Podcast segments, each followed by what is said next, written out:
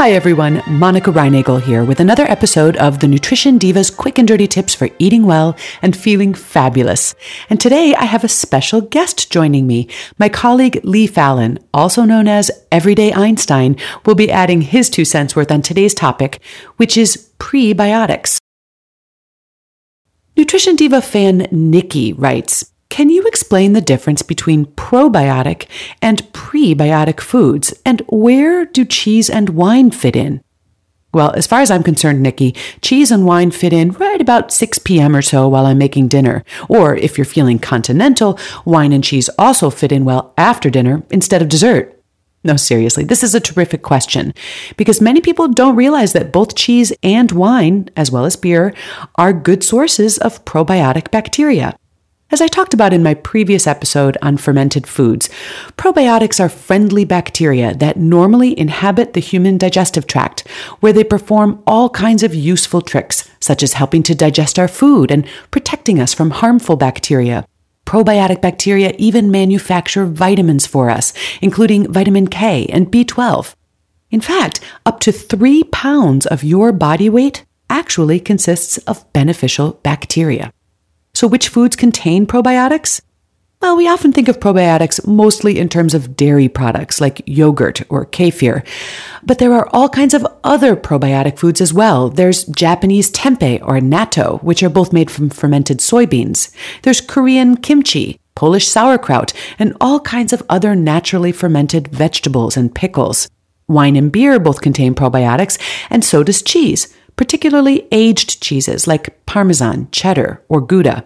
In fact, virtually every traditional cuisine features some sort of fermented or cultured food. But why? What is it about probiotics that makes them so special? Well, for that, we'll turn to my colleague, Dr. Lee Falin, Everyday Einstein. Lee, what is it about these microorganisms that make them so important to us? Thanks, Monica. I'm glad to help. Scientists have long known that the human gut is home to a variety of different species of bacteria, which play some role in human health.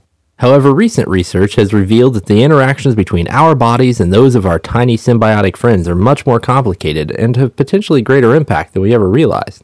For example, scientists have recently discovered that certain types of gut bacteria are more likely to be present in individuals with obesity. And also, eating foods that are thought to promote the growth of good bacteria has also been shown to cause weight loss, lower blood pressure, and even lower your heart rate.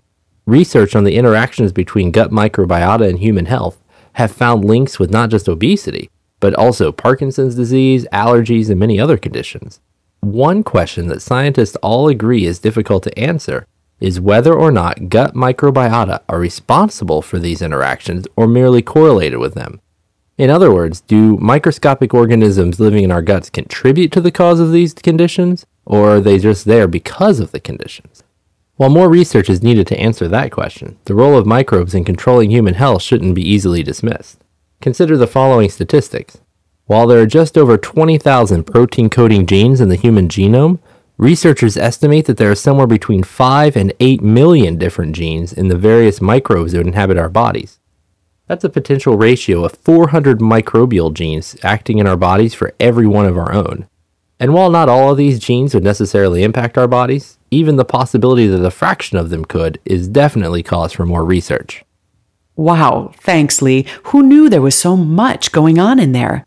But back to Nikki's question What is the difference between prebiotics and probiotics? Well, prebiotics are substances that provide food for the friendly bacteria. Mostly, these bacteria feed on soluble fiber, a nutrient which we can't digest or get any nutrition from, but they can. Eating foods that are high in soluble fiber keep our probiotic bacteria happy and healthy. Now, certain foods, such as chicory root and Jerusalem artichokes, are particularly high in prebiotics. Of course, these foods aren't exactly daily staples for most of us. Garlic, onions, and leeks, foods that you're likely to eat on a more frequent basis, are also relatively good sources. And smaller amounts of soluble fiber are found in a wide range of foods, including fruits, vegetables, whole grains, bran, honey, and soybeans. Lately, some food manufacturers have started adding prebiotics to packaged foods as a way of enhancing their health profile. Inulin and fructooligosaccharides, FOS, are two types of prebiotic fiber that are commonly used for this purpose. You even see them marketed all by themselves as prebiotic dietary supplements. But honestly, I don't think you need to go out of your way to get prebiotics. As long as you're eating a varied diet, including plenty of fruits, vegetables, legumes, and whole grains, you should be getting enough soluble fiber to keep your beneficial bacteria happy. Certain probiotic foods, such as wine and fermented soy, even come with their own built in supply of prebiotics.